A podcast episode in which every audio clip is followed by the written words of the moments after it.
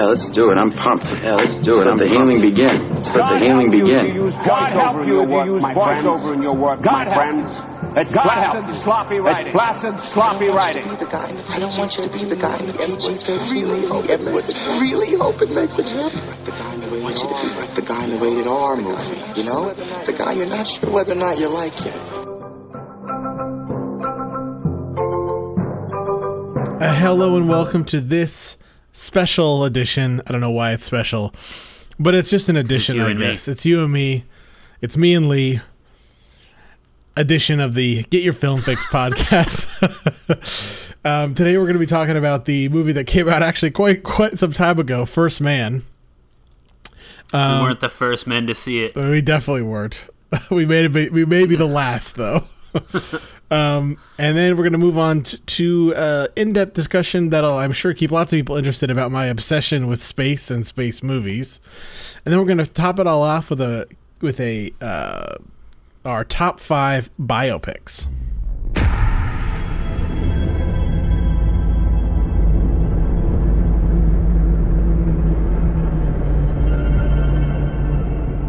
Are you sure? Yeah. Be an adventure. First man to walk on the moon. That'd be something. We've chosen a job so difficult, requiring so many technological developments. We're gonna have to start from scratch.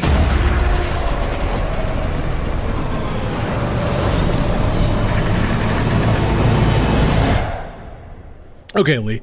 So, kind of going with our theme here about, uh, you know, first identifying First Man as a biopic, which I think it definitely is.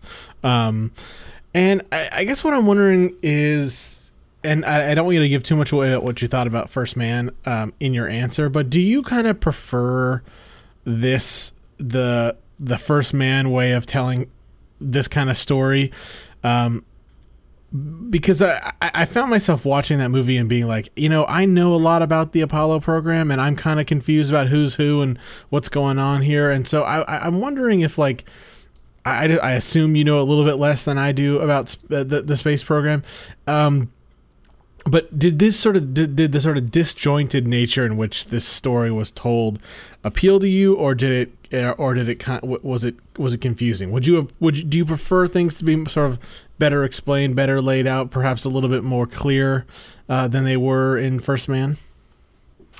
Well, I'll get to a point I wrote down kind of regarding that in a second, but I, I think sort of what you're asking is, you know, would I have preferred just a movie about the Apollo program and the move, moon landing, or did I prefer what this is, which is kind of a biopic about Neil Armstrong and his part in that? So it's it, the the Apollo program and all the intricacies of it and the drama of it and the the subsequent mission to the moon was sort of background, I guess, in a, in a way, in hmm. this movie because our, our, our primary focus was Neil Armstrong.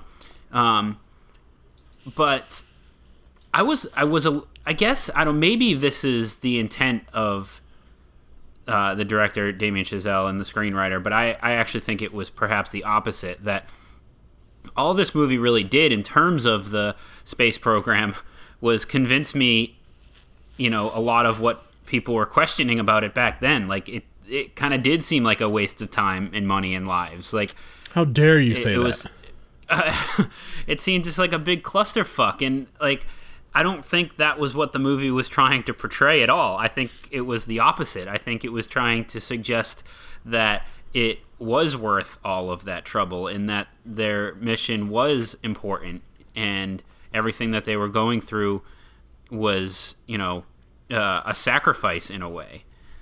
I don't know how much that answers your question, but like I, I felt like the kind of disjointedness of this movie was sort of a representation of the the kind of chaos that that program appeared to be. Okay. yeah, that's an interesting. Yeah, you didn't really answer my question, but that's okay. Um, yeah, I suppose that happens. I guess I mean, uh, but I think it's an interesting point. I was thinking about, um, you know, so obviously, as I as my introduction suggested, and I and to be fair, I was not the one who brought up our second topic being my obsession with the with space. No, that was that was your your idea.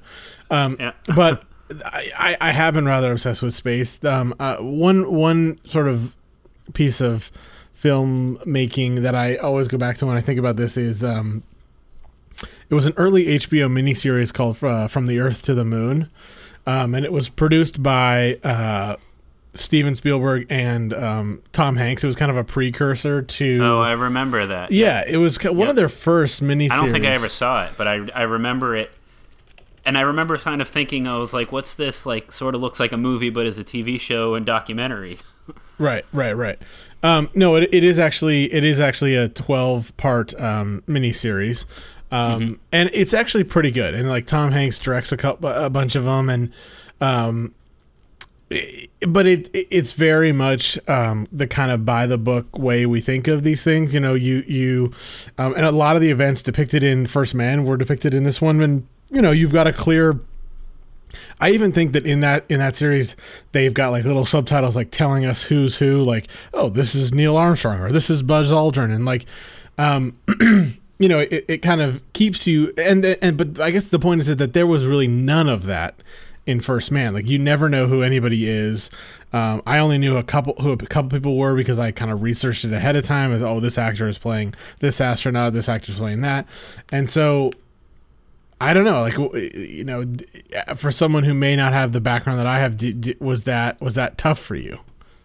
So that that I had no issue with in in terms of following who the characters were, um, and kind of piecing it together, you know, by what I knew through Apollo thirteen, um, which is you know my uh, textbook for the space program. Right. Um, so that I didn't have an issue with, and I think that's because something that this movie very intentionally did was, and you mentioned it the beginning, is followed the biopic formula, and a big important piece of that is making sure that you know who all the uh, important people are Right. and you know i think you know you had um, obviously ryan gosling as neil armstrong um, buzz aldrin introduced himself as buzz aldrin and uh, sorry i forget that actor's name um, Corey he's Stoll, sort I of a think his hard face yeah he's kind of a hard face to forget Yeah. um, obviously, we know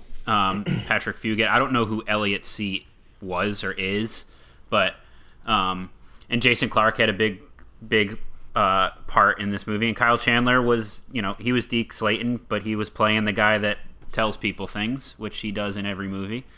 Um, so that that for me worked fine.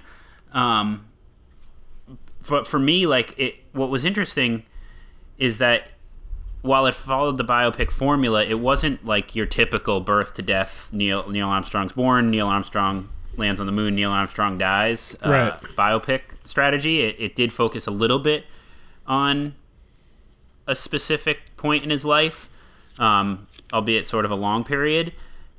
But though that was the, I guess the story within that was more the issue I had here. Hmm. Okay. Well, tell me your issue. And I, well, all right. So if we're we're ready to to delve in, um, I I found it every little piece of this movie ultimately to be anticlimactic. Um, you know, it like I said, it follows the biopic formula, and the flaw in that formula, I've always said, is that it sort of just tests the water on everything that happens, but never, you know, expounds upon anything and never gives anything its due time um, on screen to explore kind of the deeper aspects of that and how it affects the characters. And I feel like this movie was guilty of that, and it became uninteresting. And it, it, you know that there's a bigger piece to that because you know it's let's take the end of the movie for example when they land on the moon Yeah. you know, how do you make that climactic? Uh, we knew it happened. We know how that, what Neil Armstrong said when he landed. Like all, there was no real suspense, despite you know the dangers that they tried to suggest the mission had. Um, so how do you make that exciting and suspenseful and climatic when you know that's going to happen? And I and I have, you know, th- some theories on that. And I, the note I actually wrote down, which I think is sort of interesting because it ties back to our podcast on First Reformed when we were talking about Paul Schrader and his his uh, um, decision to not use those aids for the audience, right? Like like music and things like that. Mm-hmm. And I and I thought about the end of Apollo 13 when they're all waiting for them to come out of the atmosphere, and it's just the three minutes go by, the four minutes go by. And if you know the story watching that movie, you know that all three of them survived, so you know they made it. So how do you make that moment exciting? And it's when they come clear and he says, Houston, this is Odyssey. It's good to see you again. And the music goes swells and everybody cheers. And it's like such a aid the audience moment. It's a feel good moment but it works. It makes that whole scene work. And for some reason i didn't feel like that that emotion in this movie. Hmm. Well that's very interesting. I completely disagree with you. Really i do yeah well, that's good this doesn't happen much so No. you liked this movie i liked it a lot i thought it was amazing okay i was very disappointed so tell me what. So who's what, right? um, How do we figure out who's you? right? Well, what got well, what got you? What what was it? So let me ask you this: Was it? Yeah. Did you? I mean, like you said, you felt the exact opposite in terms of the suspense and the drama and and uh, in the movie. But you know, this is like you said, a biopic, and it follows uh, Ryan Gosling's Neil Armstrong, Mhm. and you know, I'll, I'll let I'll let hear your piece before I get into my opinion on that aspect. But like, you know, did that work? Did it did did Ar- was Armstrong an interesting enough character to get you through this movie? Apparently, it was. Well, I think he's an interesting character in the sense of like you know who he is and what he's accomplished. I mean, he is an important figure uh, to in American history, whether you like him or not. And I think you know what at least I t- took away and what I've kind of always thought about Neil Armstrong in relation to this American achievement, and he is he does kind of uh, in, encapsulate this spirit and this sort of um, you know image we have of the you know of, of sort of the you know the post-war man. I mean, he's he's not quite in that you know World War II generation. He's a little bit uh, younger than that, but you know, kind of what we think of as heroes, being these kind of silent and um, you know not always you know focused and kind of you know not always the most uh, friendly people. Um, and I've always thought that was an interesting um, aspect of his of his personality, especially one who um, you know has accomplished such, you know such an amazing and great achievement. Um, that being said, I I, I, I do think this movie is beyond just a study of Neil Armstrong. I think this movie is about the the, the getting to the moon and um, all that. It's not quite as comprehensive as you know the document or the from the Earth to the Moon or um, even like uh, It's also what twenty five hours shorter. yeah, yeah, yeah. Um, or or even Apollo 13. I mean, you know, we don't spend as much time in like the the, the you know the lunar module or whatever as as we do in Apollo 13 and we you know you one could argue that that's a an even better study of what that was at, what that experience was actually like. And but what I thought was really fascinating about this movie was that it just it was and what I what I read about it early on I tried to avoid reading full reviews but what I noticed early on was like yeah this movie is very focused on like the technical aspects. It's very technical. And I'm like and when I after I got it I'm like yeah I guess that's I guess that's a that's true but the reality was that this movie was just focused on sort of the minutia and the and the details of, of things and the way it told its story. Like i mean it, it never showed you like a comprehensive wide shot. It never showed you you know everything you kind of wanted to see to understand these things. Um you know so much of this movie like i mean a surprising amount of this movie is told in the a close-up of ryan gosling's eyes. Um and I, I you know you you learn a lot from that but also just like instead of the you know we see a lot of things from his perspective the like the rivets in in the in the um the construction of the of the spacecraft and like the details about that you know little little details of the construction of you know what essentially is this tin can that that they sent to the moon. And um you know the just feeling like the, the the way you what these guys felt when they were launched essentially in missiles into the atmosphere you know out, out of the earth's atmosphere and you know what that mu- must have felt like. Um and you know to me I, I just thought that was such an original I, I mean i was not expecting that from from damien chazelle who you know whose last movie was this kind of very traditional looking um you know kind of almost unaware of itself musical um that you know kind of everybody seemed to fall in love with a couple years ago but you know was this kind of this crowd pleaser where uh, you know suddenly his then his then his next movie is this movie that's almost it's almost like anti-audience you know it's like it, it, it does it gives you it, it, it is that rule that uh, paul schrader talked about like it it removes things what, what was that called again i just listened to that podcast so i'm frustrated that i don't remember what that was called but what was the term I forget. I, I said like aids for the audience, but that's not what he said. no yeah it was like it was yeah, the art of like remove like remove you know withholding or something withholding Yeah, something yeah, like yeah. that and and I don't know that Chazelle does that completely here. Like he just, but he just doesn't show you the things that you expect to see, like the wide, the beautiful wide shots, the, you know, the kind of the.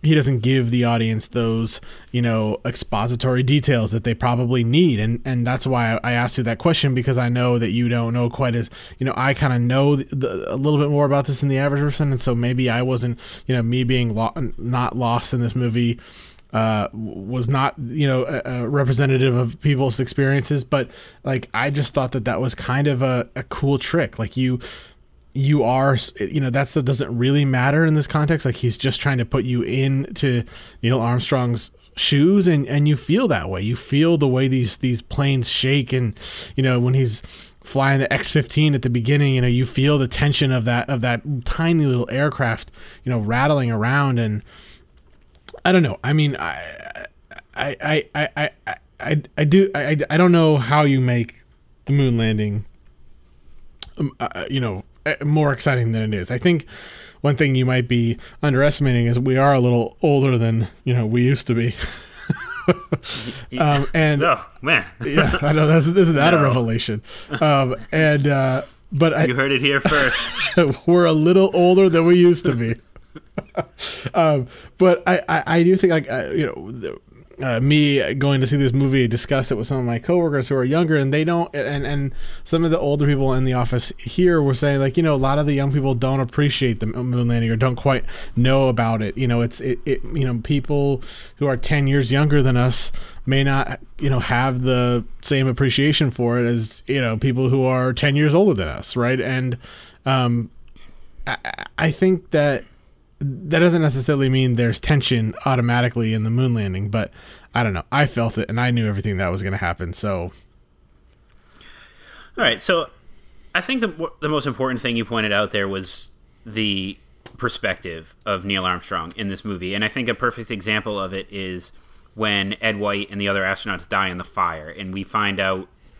uh, Well, we we see it happen, but we find out, or we see Neil Armstrong finding out as like just through his eyes, basically over the phone, is how he learns about it. But you never really, I mean, you hear Kyle Chandler on the other end, but it's a very much a moment kind of in his thoughts and how he reacts to that. Sure. And that was kind of a microcosm of my issue with him in this movie. And we talked about being excited about this movie very much uh, because we were getting the Ryan Gosling strong, silent type, uh, contemplative character that that we agreed he is best in.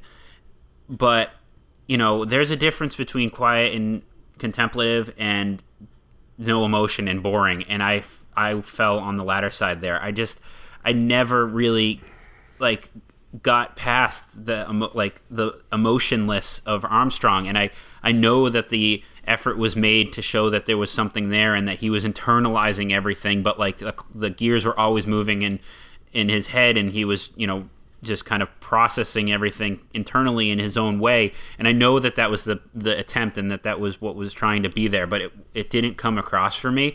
So that just like made every scene seem like either unearned drama or anticlimactic. So like you know the we have to fail we have to fail down here so we don't fail up there scene just was wasted on me because I was like now you like I get it like now he's like kind of snaps and yells and says like what he's thinking and that was never there but like I just felt like he he wasn't I wasn't ever kind of in the same mindset as him throughout the movie. Hmm. But that having been said, like everything you said about kind of putting you in the position of like what is going on with these astronauts and like you know being inside this rocket and eh, eh, and trying to make the drama out of that i think was a smart choice because it is something that we haven't seen and it is you know giving the audience credit. And you know that i would so much rather have less is more when it comes to exposition and explaining things. Like i almost think and this probably isn't smart or responsible when it comes to a filmmaker but i almost think that it, as you're making a movie, you should be going through it and saying, if you don't understand what I'm talking about, that's your own fault, not mine. I shouldn't have to babysit you. And we talk about that with like Paul Thomas Anderson and some of the great directors. And I think that's, you know, oftentimes a sign of a good movie when you're not waiting for your audience to catch up. And so that's, so I don't need the Apollo 13 music cue at the end of uh, the moon landing here. That was just an example of where I, that I was using where, you know, a, an ending that you knew was inevitable still like allowed you to be on the edge of your seat and i think that is still necessary even if you aren't trying to make it necessarily exciting by sure. adding something i still think the, the a movie like this especially i think needs to have you sort of you know glued to the screen and i and i I don't feel like it did that. I feel like the scenes where it tried to get you like that, like where Armstrong says, you know, we need to fail down here, or where Claire Foy is yelling about them being boys with toys or whatever, mm-hmm. and they mm-hmm. have nothing under control. And I felt like those were all just so forced. Sure, sure, and you you might be right. I think I think what's interesting about what you're saying is, you know, when I went into this with the background of having you know knowing all this stuff like what i wanted was what the film gave me right it was like i want like the, what's missing for me about my knowledge right. of the space program and specifically of the apollo program is like what what does this feel like like the tension right. of it yep. the, the, the fear of it and so they gave that to me but that being said like i don't know that to your point i don't know that i left that film I, I think you know kind of going back to what we were saying about the office uh, on the Office podcast. I don't know, how, you know, I, I never thought we would make the connection between First Man and The Office, but you know, where where like the form, the you know, the form of The Office allowed them to say so much more um, mm-hmm. than than I think one would expect. I think the form of First Man like uh, let them say less. Like to your point, you know, a movie that was a little bit more. Um, maybe a little more traditionally made. Maybe maybe took you through those uh, Apollo 13, for lack of a better word, beats a little bit um, more swiftly than Sh- Chazelle did. You know, could probably say something about um, about Armstrong and maybe the space program at large. Um, th- more than this film could. I think I, I don't know. I, you know, reading some of those reviews now, I think I'm understanding it a little bit, seeing it through your eyes a little bit.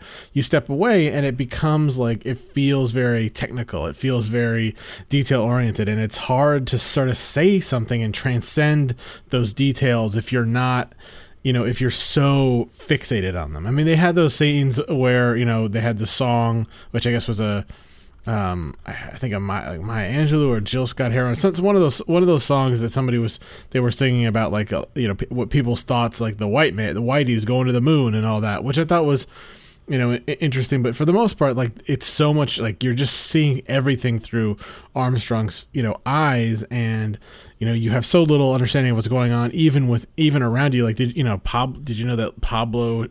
Um, what's his name played Jim Lovell? Like you know you you know this is a character we've seen played by Tom Hanks, and we don't even know that um, Ray Donovan's brother is playing this character.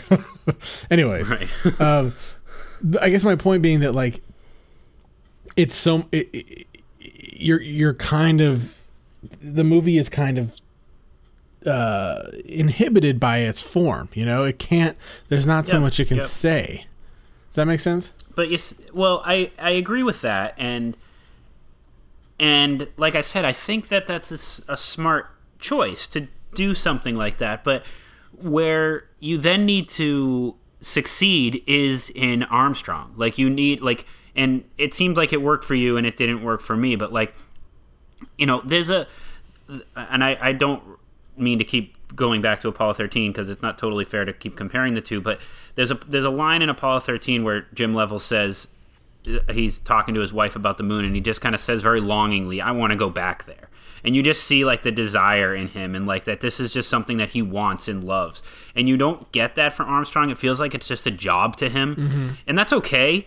But like, how do you get behind that? Like, how, and you know, how can he be the hero of the movie? And like, and how can he and that's why i think i i, I kind of fell into that this did seem like a waste of time and money and lives because like nobody seemed like they they felt like it was important either. It just seemed like they were getting paid to do it. And and every time you know all the astronauts were kind of like squabbling over who was going to get the the flight assignment.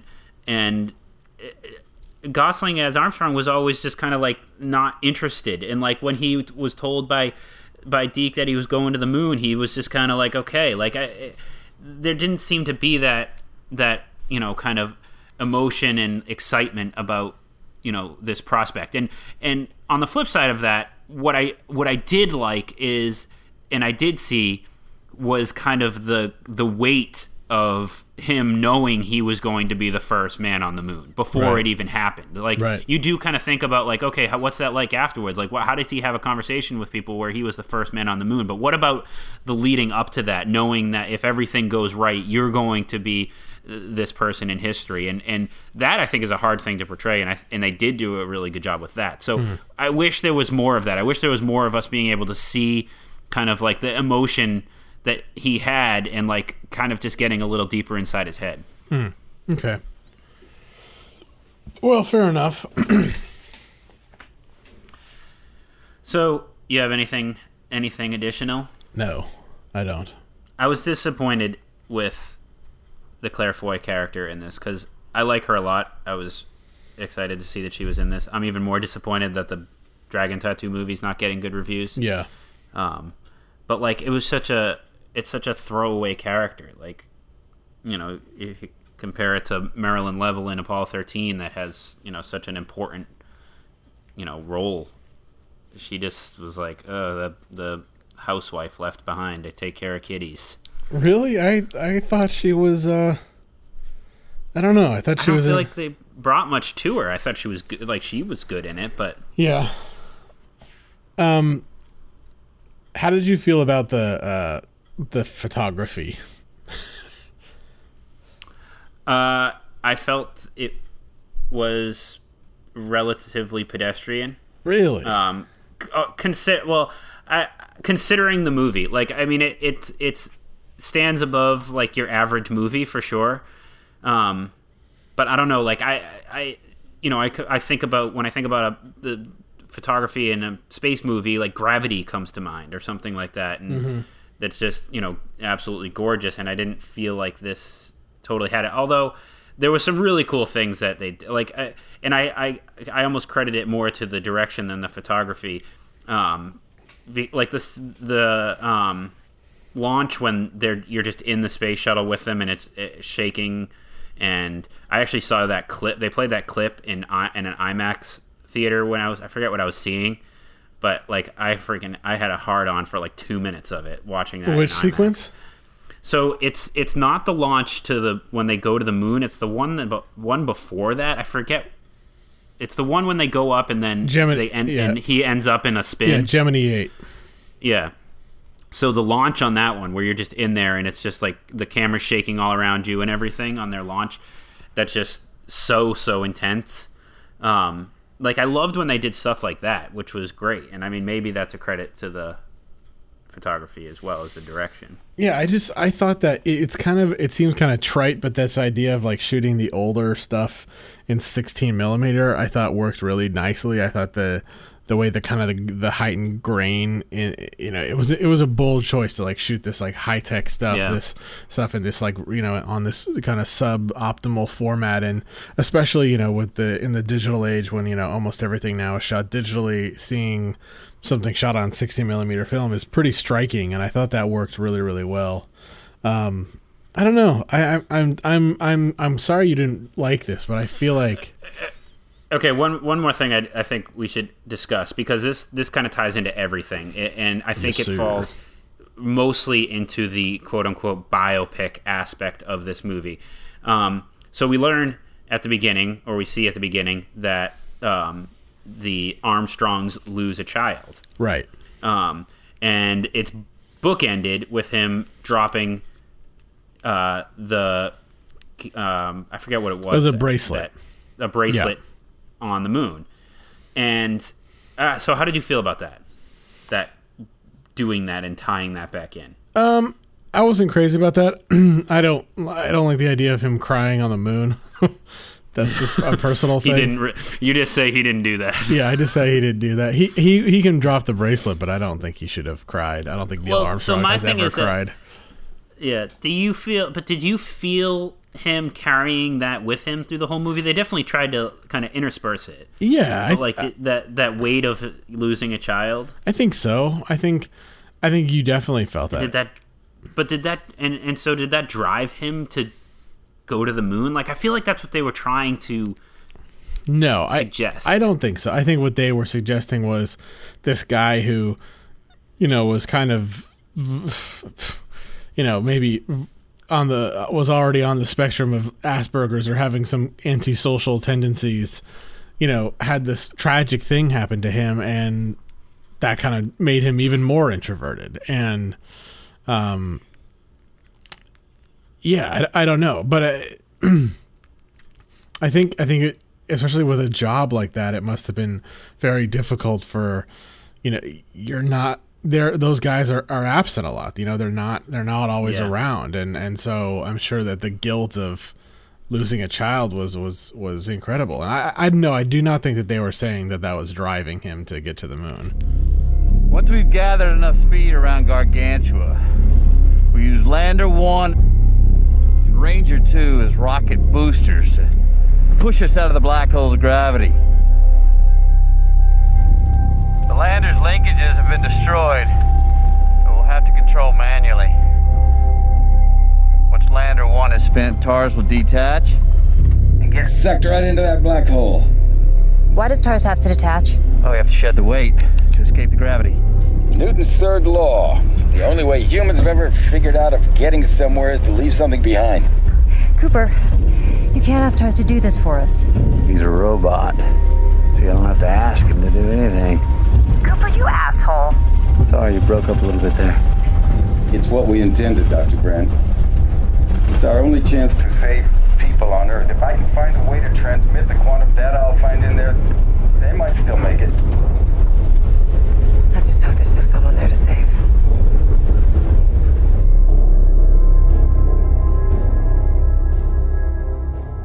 I looked up. I was curious. So, I, and I suggested this kind of to discuss it as, you know, not only your obsession with space and space movies, but like space movies as a genre within themselves. Like, I don't even know if you can call it a subgenre of sci-fi anymore. Like, with the amount of movies that have been made over the many, many years of movies, it's essentially a genre in and of itself. So, I looked up kind of the themes that are consistent within that genre that kind of define it. Um, and of course, I got you know a huge, a huge list. So, it, but a lot of the things that were on it were sort of one and the same. So, um, you have like aliens versus or another life form. That idea. Um, Sure. uh, you have artificial intelligence. Um, you have, you know, apocalyptic situations, um, or the, you know, the end of the world and looking for a new world to live in, or the future, anything like that. Um, language, something we saw with Arrival um, from Denis Villeneuve, uh, and then I think kind of like an overarching theme, but maybe it's one on its own is exploration. Um, and I'm curious if one of those or any of them in particular are what attracts you to space or space movies? Are you interested in space because of aliens, or is it, or what is it? Well, I think I do. I do think it's like, excuse me. I do think it's it's the idea of exploration, the idea of it being the kind of to take a steal a term from Star Trek, the final frontier. Um, sure. And I, I mean, I do think there's a difference between science fiction and you know movies set in space. I don't know that I would call Gravity or First Man or Apollo 13 science fiction. Um, right. You know, whereas an Earthbound movie like uh, the Blade. Some people would call First Man science fiction. Uh, yeah, I'm not sure I understand that joke, but um, wait, people you... say the moon landing didn't happen. Oh, right, right, right, right. Yeah. Um, but uh, you know, whereas like an Earthbound movie, like the the um, Blade Runner movies, for example, are you know very much science fiction. Um, but yeah, I mean, just in general, I th- I think you you once made the connection between you know Master and Commander and all the space movies I like. You know, they're all kind of adventure films, and um, I think it, it, it's a it's a space is one of those places like the ocean that are both sort of fascinating and terrifying at the same time. Um, yeah. And you know, you, you, they're they're very very dangerous, but they're also very you know uh, like amazing. Um, important places to explore and can be kind of and beautiful and beautiful yeah, yeah and awe-inspiring and can make you think about uh you know your place in the world and things like that um yeah i mean i think i think it's really i i love movies that are that are set in space so maybe so, I was pre predetermined to to like First Man. maybe. Um, so follow up to that then, like let you know, based on kind of on what you said, where like you know, space is both a dangerous but awe-inspiring place, which in saying that makes it sound like a very very easy thing to utilize to make a movie because you have some built-in drama there. Sure. You think it's used as a crutch very often because there's actually a lot of really, really, really great space movies. Yeah, totally. it's a, it's surprisingly it's a surprisingly successful genre. Yeah, um, I think it can be. I mean, like you t- like let's take a movie like like Gravity. I mean, it's uh, much but has been written about its sort of ridiculousness. It, it's not scientifically accurate in any in any way, right? It's you know they essentially like they like take a fire they ride a fire extinguisher to the chinese space station or something.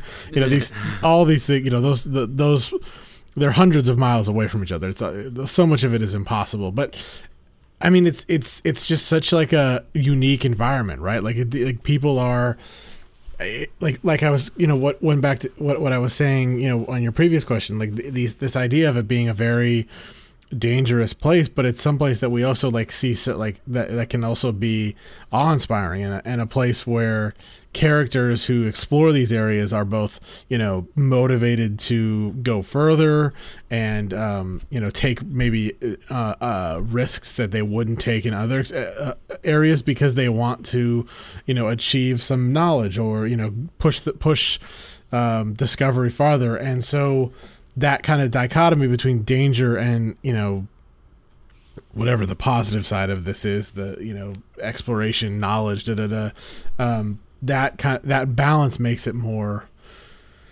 to me just a little bit more um, kind of substantial than than your I think your question is suggesting. No, I mean I think that's I, I think that's true, I, and and that's why I, I mean I, I guess that's probably why there's you know a successful model here. Um, I guess I, I mean I get I sort of contradicted myself where I said that it could can it be used as a crutch because but there's also a lot of really good ones. But um, off the top of my head, I don't. I mean, there's obviously some absolutely horrible movies, but do you can you think of any that sort of you know aren't just like you know throwaway shitty movies, but you know miss perhaps because they do rely on that dichotomy too much. That's a great question. I don't. I don't know. Um,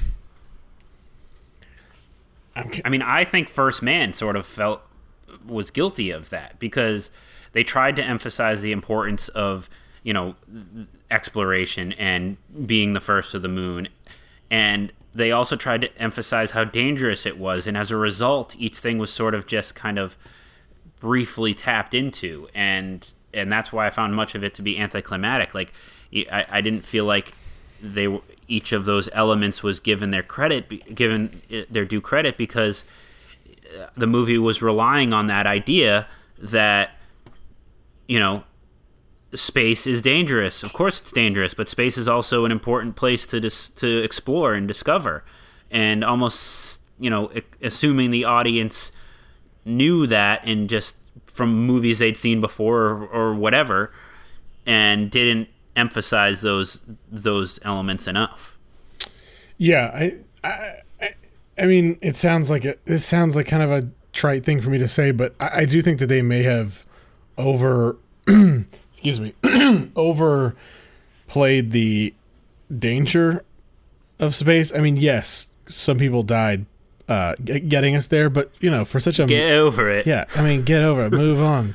But I mean, 650, 60 years ago. But two, you know, two people died flying back and you know because they were they were the you know these guys were flying around the country, and they flew. Uh, you know, his buddy, his friend, uh, the the yep. Jason Clarke character no, no, he died in a he died no, in Apollo uh, one, but um, Patrick Fugit yeah, Patrick Fugit died. died. Yeah. They were just you know they fl- they had to fl- they had to go everywhere and like visit, uh, you know, visit some, uh, you know, factory in the middle of the country, you know, to encourage the as kind of a PR thing, and they got caught in some bad weather and died. And and and you know those things happen but and the apollo 1 thing obviously that was very dangerous but they weren't flying in space. I mean it was very very dangerous but there there was a lot of I, you know, I, I don't think it compares to, you know, taking a man of war across the Atlantic Ocean searching, you know, for a French ship. That was much more dangerous. A lot of people died doing that, you know, on that one little boat. Um, and so, um, I, I, I think, but you know that that being said, a lot of a lot of people have died since the Apollo program uh, in space ex- exploration.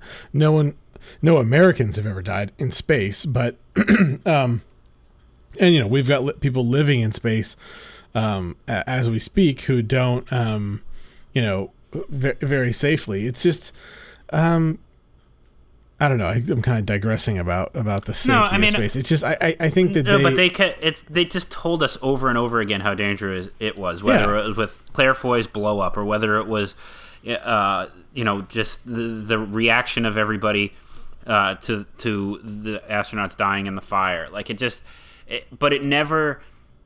I, I don't know. I, I kept hearing it, but I was never feeling it. Sure. Yeah, and we've you know unfortunately we've we, we've seen done pretty well a movie about the most dangerous kind of moment in the Apollo program, and you know that was that movie is is fantastic and um Armageddon, you mean? Yeah, Armageddon. Yeah. yeah. Um, most dangerous mission in the Apollo right, program. Right. um, but yeah, so I it, another space movie you like. Right, right, right, right. right. Yeah, well, that's really dangerous. You know, when a, when a space station can blow up in a fiery ball of gas explosions. Um, yeah, with with not a single astronaut, trained astronaut around. Right, right, right, right. Uh, brilliant. Oh man, the the the, the older I get, and and as our listeners know, uh, we're older than we used to be. The more I like Armageddon. well, yeah. Which I don't understand why. It feels like if anything, it should be getting worse. But I know, right? Michael Bay is like um, a fine wine. He just he ages. No, it's it's it's so backwards. Like I have this, uh, like uh, maybe it's just like a, a maturity or something, or just a respect I have for filmmakers in general. But like I have more like a growing respect for Michael Bay because uh, he just makes the same kind of movies all the time. But like I, that's all he's trying to do. Yeah. That's true. So I feel like I used to just be like, "Oh, Michael Bay, what a you know horrible director. His movies suck. You know, cut, cut, cut, cut, cut." But I don't know. Like, okay, that's what he's doing, and that seems to be working for him. So more power to him. Absolutely. Okay, let's move. Anyway, let's move so on. we have t- we have digressed. We have digressed. So now here it is: our top five Michael Bay movies. All right, you should introduce the top five. So surprisingly, we've never done top five biopics. Um, so this is a genre that I've been critical of for a long, long time. Um, both the movies themselves and even more so, I think the performances within them that often get a lot of credit.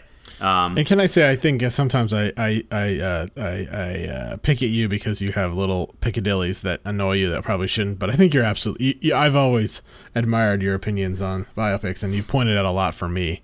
Um, so I'm glad you're bringing this up. Well, and it's actually very easy to be swept up by the performances in biopics, and especially ones. And the examples I always use are Ray and Walk the Line, where you see you know a, a, Johnny Cash impression and a Ray Charles impression that's very uh, accurate, and it comes across as a great performance. And and I just always think like, you know, those are Oscar winning or Oscar nominated performances that probably won over, you know, honestly, I think the best way to put it is. And granted, he was nominated for a supporting actor, but Jamie Foxx was nominated that same year for Collateral, which I think he is better in than he is in Ray. Sure.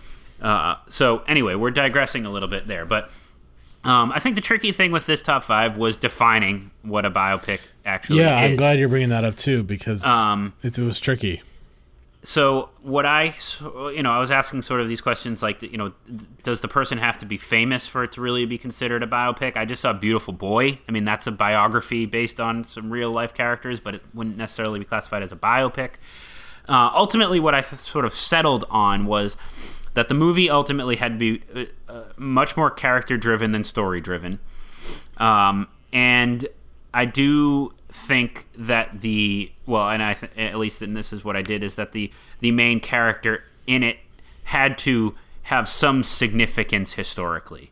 It didn't have to be a major historical figure, but it had to be like this. They were making this movie about somebody that perhaps we've read about or you know made a, a difference in some way, shape, or form. Uh, what did you do? Sure. I mean, I, I, I had a similar thought. I, I went a little bit further because I thought I saw things on here like the Social Network. Like I did. Too, I don't yeah. call. I would not call that a biopic. Um, and so that for me, that was like my idea between character driven and story. Like that's the story of the founding of gotcha. Facebook. And like it's sort of about Mark Zuckerberg, but not. But like, what about like a movie like Goodfellas? Like that's same same idea. Okay, great. Same idea Excellent. for me. Yep. So you and I are on the same page. Beautiful. Yes. Okay, well that's the same for me. Um, and yeah, uh, the only the only thing is, I think I wanted to try. Uh, I don't want to know if I want to get to. Th- yeah, that's all I'm going to say for now. okay. Okay. You want to give your number five? Sure. Um, my number five. I, I just kind of just thought of this movie, and I saw first time I saw it, I wasn't blown away by it, but um, once I thought a little bit about the form and the way the storytelling took uh, unfolded, um, I, I, I was really impressed with it. And then I saw it again, and I actually really liked it. And I think it's an interesting look into um, a complicated man, and that's Steve Jobs, which, believe it or not, is about Steve Jobs. I'm glad you meant you brought put this one on Um, it's written by um, written by the old what's his name? Sorry, it's written by Mr. Famous screenwriter. Uh, looking him up I don't know why I'm blanking on the guy that wrote Social Network. Yeah, Jesus Christ, Steve Jobs movie. You can cut all this Okay, I gotta cut this out. It's of course written by the brilliant Aaron Sorkin, um, and it's um, it's told in three parts, um, and they're all kind of like each part is is during or uh, precedes the um, introduction of another Apple product. Um, and they're kind of these sort of condensed, almost like real time scenes, each one of them.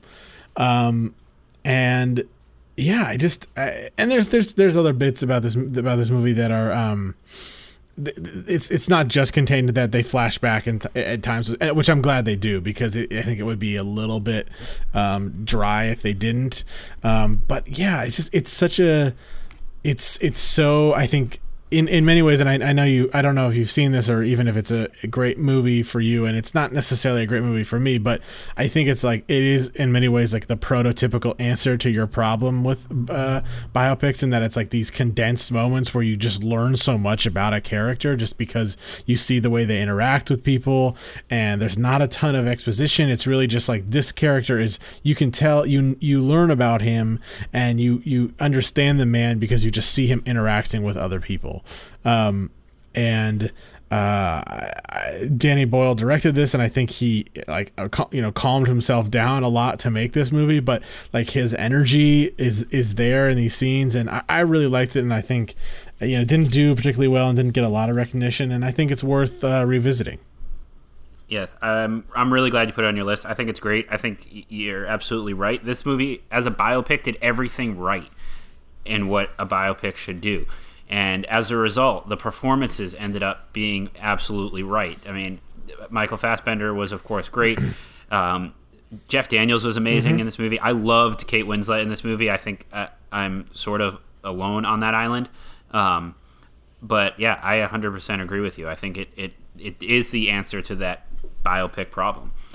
Um, all right, so I've got a couple somewhat pretentious picks on my list, but I am always sort of glad for these opportunities to kind of revisit um, some movies that I've always been a big fan of, um, but we don't get to talk about much or I haven't seen in a really long time. And this is a movie I saw in film school um, when I was doing a um, uh, class on on Paul Muni.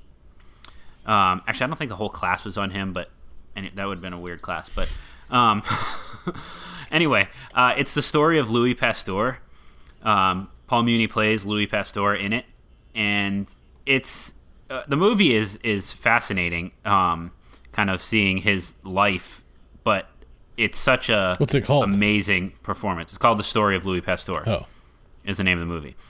Um, but it's such an amazing performance, and Paul Muni I've I've talked about much, you know, in the first versions of the podcast, um, about sort of being kind of the unrecognized first method actor.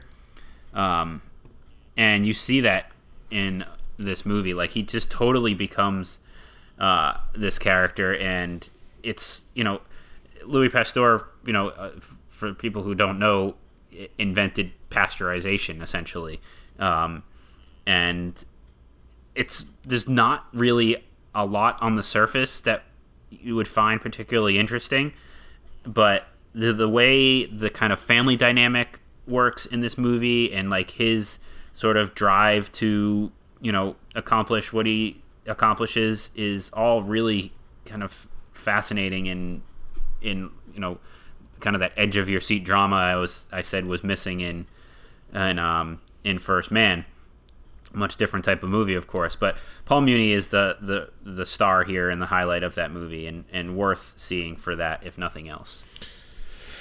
Yeah, it's only 87 minutes, and any, everybody can afford and that time. That's a draw. That's the other draw. okay, good pick. The interesting, the poster for this on Wikipedia it makes him look like an evil magician.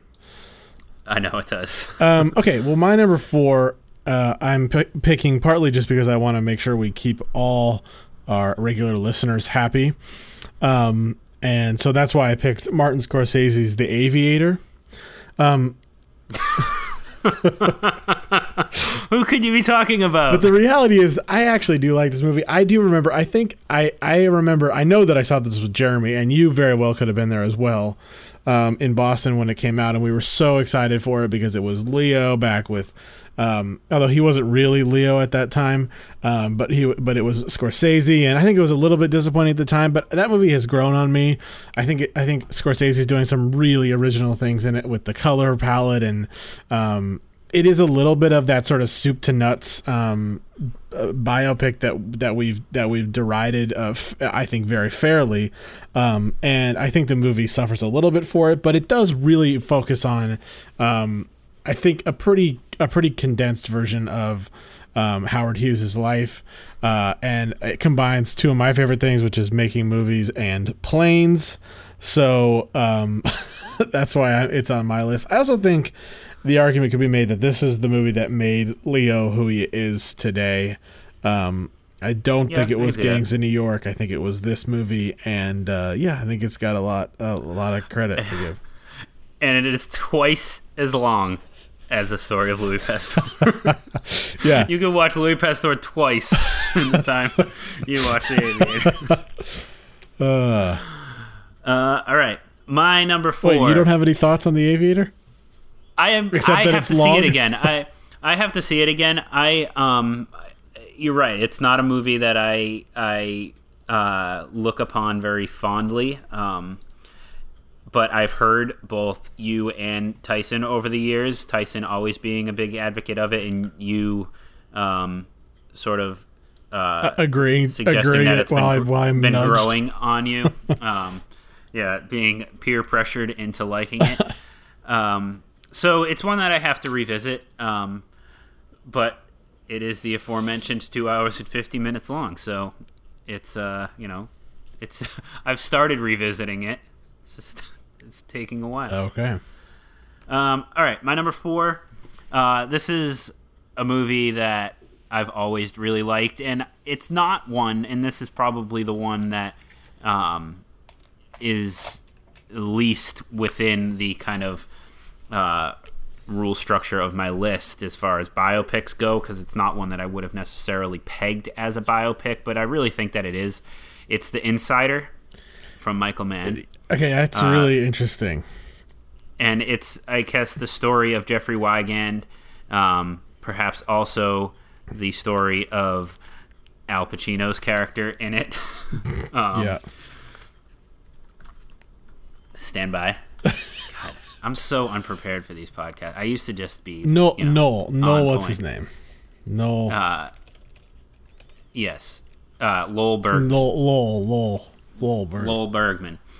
Um, but again, this is you know for me this was something that like I remember seeing this movie, and I was just and I, I didn't know that it was based on a true story. I did. This is the first Michael Mann story that I'd uh, first Michael Mann movie that I'd ever seen. So I, I didn't really know much about Michael Mann at the time, and I was just like so blown away by like the detail that like he put into that character Mm. and like like like the little scenes of him going to teach chemistry at the high school the new job and like he's sort of good at it like in that one little like 2 minute scene Yeah, you get yeah. and it seems like such an unimportant scene because he's it, but it it turns out it is actually like really important because he's so socially awkward but like seems kind of in his element there for some reason and like all those little things in that movie that work to define that character is what allows that movie to work as a whole because it's it's a lot of talking. Like the story is relatively interesting but it's not enough to make an, a compelling movie.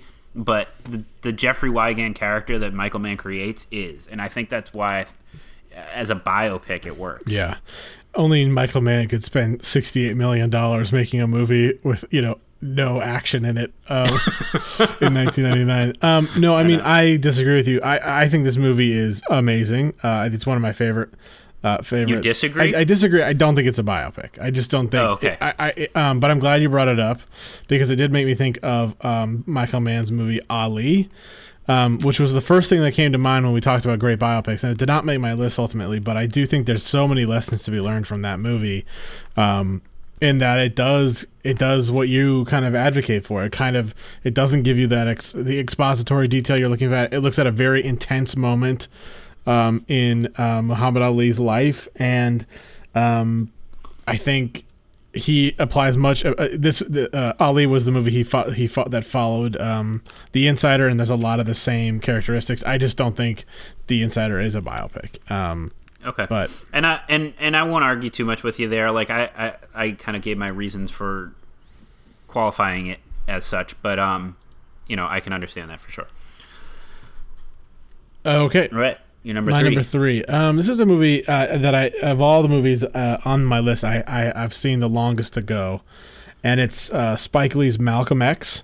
I just remember being blown away by this movie when I saw it, and I I know uh, it's a, a astounding performance by um, Denzel Washington, one of my favorite actors, um, and. Uh, I don't know. Like he's he's kind of like there's like kind of three stages to him. He's kind of like this street hustler at the beginning wearing those like flashy colorful suits and he's walking down the street with Spike Lee and then he yeah. and then he has all these other iterations and I, I, don't know it's just a crime that he didn't win the Oscar for that or that it didn't win best picture.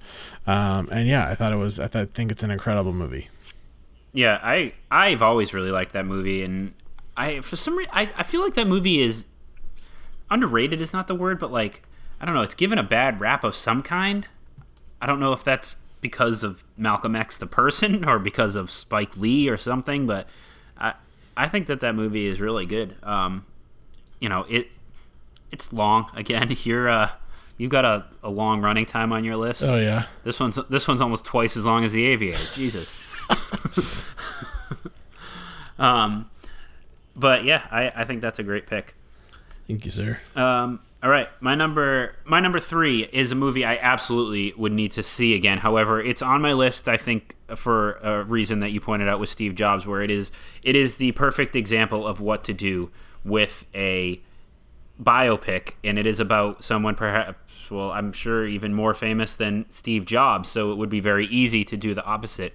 It is Downfall, ah, um, which are essentially the story of of Hitler's last days, and if there's a historical character in the world in the world history begging to have a movie made about him from birth to death, it's Adolf Hitler. Uh, and here they choose to just settle on a few days, essentially, um, in his bunker. Uh, with an absolutely amazing performance from Bruno Bruno Ganz, I think is how you Mm-hmm. is that right? Is how you say his name? Yep. Um, which has been parodied, you know, over and over and over again with you know anything that any person in the world has ever been upset about. They just throw the subtitles of that underneath that famous scene of him losing his mind. But again, this is this is just such like a disciplined look at this character, and again, I think you learn you know about his temperament and you learn about you know how how people you know listen to him and reacted to him in just these kind of few short days in portrayed in this movie and i think you know that's more than we would learn in you know this hypothetical movie about his entire life. Yeah. And i think that's what a biopic should do. Absolutely. It's an it's a fascinating movie and um one that has been parodied as you said but i think it's pretty easy to find and people should people should watch it. Yeah um okay. My number two is a french film so you're not the only sophisticated person here um and it's called the diving bell and the butterfly oh i've never seen this and it is um about uh, John Dominique Bauby, who I guess was um, the editor of John Dominique Bauby. Yeah, who was the editor of it's about Ricky Bobby. Ricky Bobby, who was the editor of Elle magazine, I think. Um, and he has like a massive stroke, and it leaves him with this condition called locked in syndrome which is like he's basically paralyzed, but he still has feeling and all. It's like the worst part of being paralyzed, but also he's got like feeling in all of his limbs, and he can't move except for um, he can blink his eyes or he can blink one of his eyes. And um, he wrote an entire book, a biography that is the basis of this of this movie uh, by blinking to his nurse. Um, it's beautifully shot by Janusz Kaminski, who J- Jeremy has worked with, and so has Steven Spielberg many many times. um, and he's an ama- it's an amazingly shot movie. It's directed by Julian Schnabel. Um, and yeah, I just I it was one of those movies that I kind of just like stumbled upon and like I would never, you know, fi- I would like never agree to watch like if if Katie suggested it for example. Um, but I'm so glad that I did. You know what I mean? And it was Yep, so yep. good. Um, and yeah, I mean it's it's so it captures this this man and and and how he thinks about his life and yeah, amazing. Yeah, that's been on my like my Netflix queue for about six years, seven years, whatever, however long it's been since that came out. It's probably more than that. Jesus, probably like ten years. But um, all right, my number two. I'm curious how you will feel about this in terms of its biopicness. Uh, it is Martin Scorsese's Raging Bull. Yeah, I saw that on a lot of lists. That makes sense. Um, I this movie just ranks so high in the canon of great movies. You know, it's almost hard to define it in a genre. I mean, it, you know, is it it's is it the best sports movie ever made? Is it you know a, a top biopic ever made? Right. Um, you know, but uh, you know, much like The Aviator and you know maybe something like Wolf of Wall Street, but very much unlike a movie like Goodfellas. Um, this does focus, I think, very heavily on the character um, of Ray LaMotta in it, and, and, I think that's what separates it and what makes it a biopic. Um, because I don't classify it necessarily as a sports movie. You know what I mean? Like I, I think it's if I had to pick a genre for Raging Bull, it would be biopic. Yeah, yeah. I, it's it's interesting that you say that. I, I, I don't think of that movie that way, just because I, I it's like Jake LaMotta is not someone who is in my like it's someone I think is like important to know about. But yeah, I mean it, it is right. Like it is a biopic. I, I, right, but and that's a good point. But like to most people, neither is Micky Ward. Sure. But the fighter would be considered a biopic. Sure. So sure. like you know what I mean. Yeah. So it's the same idea there. Did, did, would you consider Schindler's List to be a, a biopic? Uh, so it's on my honorable mentions. It was it was uh, it's a brilliant film. Um, Isn't Schindler's but List? I I said no. Yeah, I don't Um, think it is either. That to me felt like uh, a um, story of the Holocaust through Oscar Schindler's eyes. Yes. More so than a story Yeah. of Oscar Schindler. Yes. Yes. Okay. All right. So my number one, I I'm glad we did this list because it's making me. Th- I, I I looked up, you know, it's so revealing the man behind the curtain here, but like you know, sometimes we have to go to the internet to think of these lists. We can't just think of them out of our out of our brilliant Well, brilliant brains. Um, you you did you, oh that's a I I just I'll remember. you just go to your DVD list and and Yep. yeah. Um, well, and so, um, but my number one is one of- a movie that I absolutely love, and it's Amadeus, directed by Oh. Milos Forman. Um, I, I absolutely love this movie, and it's so much. It really is. Uh, it really is a biopic, like from soup to nuts. You see the kid when he's young, you see him grow up, you see, but it's done just so originally that you kind of forget about that that, that aspect of it. Yep. Um, Yeah. And man, I just I absolutely love Amadeus. It's a movie I, I think my dad showed me when I was probably too young to watch it, and uh, man, I uh, it's such a good movie.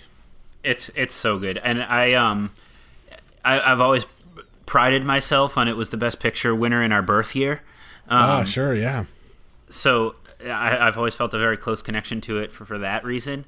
Um, but you're absolutely right; it's amazing. It was hard to keep off my list, um, and so I'm I'm definitely glad that it made yours. It was one of those where I was going to be like, okay, we have to mention some honorable mentions because we didn't say Amadeus. Yeah. So I'm glad that you you mentioned it. Um, all right, my number one is a movie that introduced me to the great George C. Scott in in his uh, best performance ever, and one of the best performances ever in Patton. Ah. Um, this movie was amazing, and it to me like I, you know, it, it's it was one of those. It, I guess in in sort of some way, shape, or form, similar to what you described with the diving bell and the butterfly, but not nearly to that extent. Like it just, it wasn't a movie for whatever reason that just like hooked me. Like it didn't seem like a true war movie. Like it, it's, you know, it's it, it's every time you see a trailer for an advertise or uh, the advertise advertisement for it, it was just sort of him on stage with the American flag Right. behind him giving a speech. Like it felt like a very much of this like character study, which is what it is. But like you, you just get so much from George C. Scott in this movie, and this is an example uh, and perhaps unlike some of the other ones where the performance does make or break it. And it isn't like it, it if without it you would lose everything else around it. And i think you know that's what i think a lot of biopics are credited with. You know movies like ray perhaps wouldn't have been what they were without a uh, you know an accurate depiction of Ray Charles from Jamie Foxx, but here, and I, I have no idea how accurate this his depiction of of Patton was, but I imagine it was it was. But you just get so much from him, and you learn so much about Patton from George C. Scott's performance in this movie that it just it, it for me it's the best biopic I've ever seen. All right. Well, that's going to do it for this edition of the Get Your Film Fix podcast. We're going to be back next week with uh, hopefully some more modern, some more, you know, movies of our time. um, so, yeah, we will talk to you then.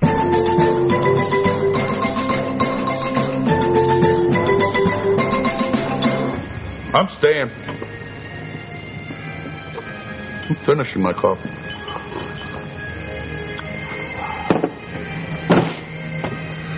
Enjoying my coffee.